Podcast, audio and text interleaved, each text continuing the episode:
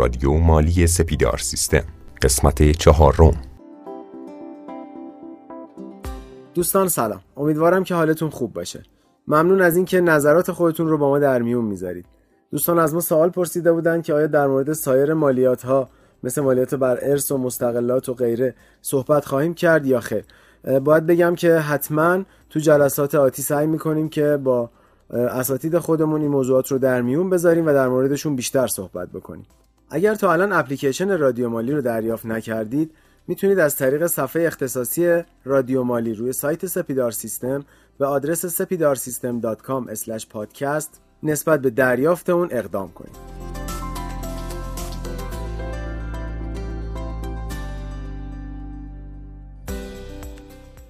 اگر تا به حال به پادکست ما گوش داده باشید متوجه شدید که ما در مورد مالیات اشخاص حقیقی و حقوقی صحبت کردیم.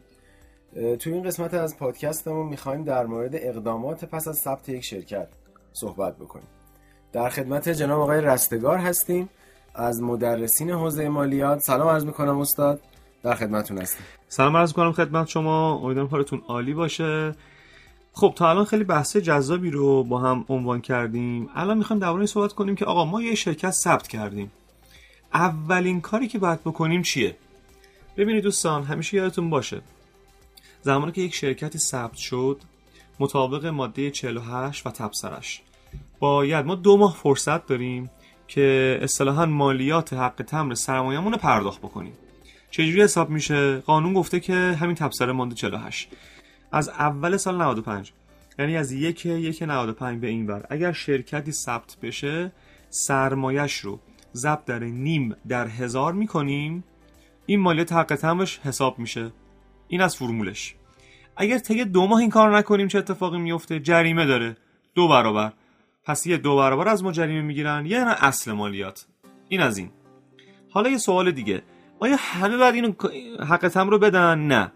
همون ماده 48 اومده شرکت های تعاونی رو معاف کرده. شرکت های تعاونی اونم دلیلش یعنی فلسفهش اینه. چون تعاونی برای خدمت رسانی به اعضاشون هست اینا حق الامتیاز دارن سهام ندارن. قانونگذار به همین خاطر گفته اینا باید اینا نباید مالیات بدن. یک سری معافیت های دیگه هم داره حق تمر. مثل مثلا چی؟ شرکت های دانش بنیان. مثل چی؟ اونه که تو مناطق آزاد ثبت میشن. یا یه حالت جالبی هم هست که اگر نمی‌دونم با مفهوم NGO آشنایی دارید یا نه. NGO به یک سری مؤسسات مردم نهاد میگن. مؤسسات غیر انتفاعی احسن به شما. اینا محل ثبتشون اداره ثبت شرکت ها نیست. وزارت کشوره. اینها هم که توی اداره ثبت شرکت ها ثبت نمیشن نیازی به ابطال حق تمر ندارن. خب حالا این از این. پس ما اولین کاری که باید بکنیم اینه. طی دو ماه فرصت داریم به نزدیکترین اداره امور مالیاتی محل ثبت شرکت. فرض کنید من شرکت من توی میرداماد ثبت شده. خب بعد آمار بگیرم ببینم نزدیکترین اداره امور مالیاتی محل ثبت شرکت من کجاست.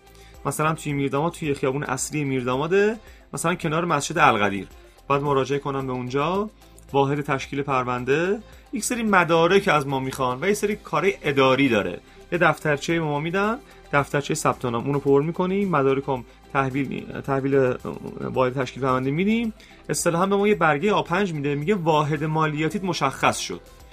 بعد که تشکیل پرونده فیزیکی انجام شد باید تشکیل پرونده الکترونیکی انجام بشه.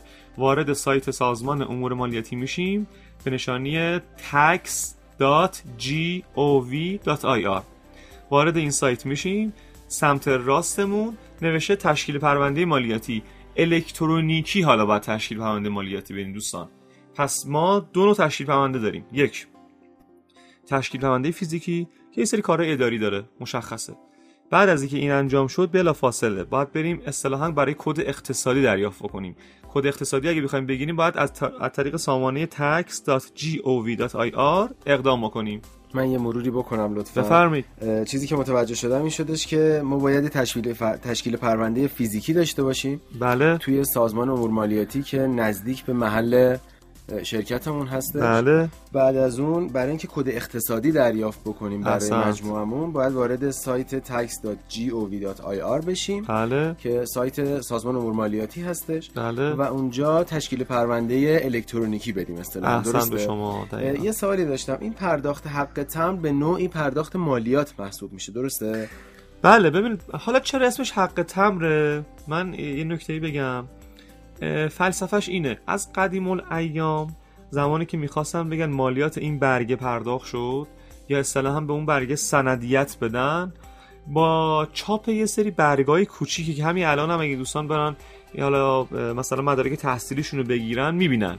تا اون برگه های کوچیک اسمش حق تمره. تا اونو نگیرن پولشو ندن و روی برگه نزنن اون برگه رسمیت نداره. دیگه از قدیم روش موند. اسمش مالیات حق تمر دیگه روش موند. به خاطر اینکه از باطل کردن تمر و اینا که حق تمر باطل کردن دقیقا. احسن به شما. حالا یه چیز خیلی جالب بگم این حق تمر به اشخاص حقیقی هم تسری داره. چجوری؟ ببین دوستان خیلی از اشخاص نمی‌دونن. شما دست چک که بخوای بگیری یه شخص حقیقی بخواد دست چک بگیره. به ازای هر برگ چک 20 تا تک تومن باید مالیات بده. پس اون پولی که ما به بانک میدیم. در مقابل اون دست چک مالیات داریم بهش میدیم. نه پول چاپ اون برگه ها. و تا ما این مالیات رو ندیم به همون دست چک رو نمیدن. باید اول مالیات رو بدیم اون رو بدن. یا سفته هم همینطور. مبلغ سفته ضرب در نیم در هزار مالیات شما میدی بعد سفته رو بهت میدن. یا مثلا گواهینامه پزشکی. معاف... کارت معافیت خدمت. اینا همشون تو قانون اومده. مثلا معافیت 15 هزار تومن. یا مثلا شما گواهی بگیری 10 هزار تومن. اینا همش مبالغش توی قانون اومده. اونو که پرداخت بکنی اصطلاحا میگن مالیات حق تمرش پرداخت شد. بعد می‌تونی از اون استفاده بکنی. بعد یعنی اون ارگان اون عددی رو که از ما دریافت می‌کنه اون پولی که به عنوان مالیات از ما دریافت می‌کنه رو به سازمان امور مالیاتی تحویل میده. دقیقا باید این کارو بکنه. چون مالیاته. مالیات هم به خزانه دولت باید واریز بشه. تو جیب اون سازمان نمیره. بسیار عالی. حتی اگر اون سازمانی که حالا ما داریم باهاش کار می‌کنیم جزو اون معافیت های مالیاتی باشه.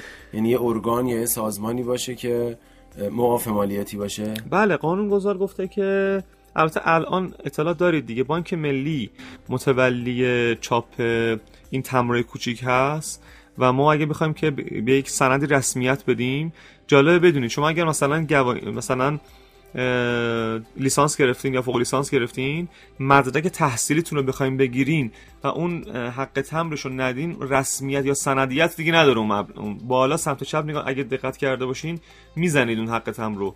که 3000 تومان 4000 تومان خیلی هم کمه. ولی اگه اون تمره رو اصطلاحا باطل نکنید پولش رو ندین اون برگه شما که هرچی هست رسمیت نداره. فاقد وجاهت قانونیه. پس اینم در رابطه با اشخاص حقیقی که حقت هم در رابطه با اشخاص حقیقی هم کاملا تسری داره خب یه جنبندی داشته باشم من شرکت ها دو ماه پس از ثبت شرکتشون بله. طبق تبصره ماده 48 بله از تاریخ یک یک 95 ملزم به پرداخت حق تمر بله. با فرمول سرمایه ضرب در نیم در هزار. اگر اشتباه. می‌کنم جایی دقیقا درسته. خب. دقیقا درسته. پس این فرمول حق تم شد. ما امروز با تبصره ماده 48 قانون مالیات مستقیم آشنا شدیم که اون رو هم در مورد اشخاص حقوقی بررسی کردیم هم حالا اون استثناءاتی که در مورد اشخاص حقیقی وجود داشتهش. دقیقا همینطوره. امیدوارم که مطالب حق تمر مطالب کاربردی بود. دوستان اگه شما موارد دیگه ای از قانون رو بخونید هستش. ولی مطالب کاربردی مالیات حق تمر همین چند تا بود که خدمت شما عرض کردیم. که فقط یادتون باشه شما دو ماه فرصت دارید که حق تمر رو پرداخت بکنیم. مشمول جریمه نشین. بسیار علی ممنونم از شما. خواهش می‌کنم. معید باشید. با ما همراه باشید.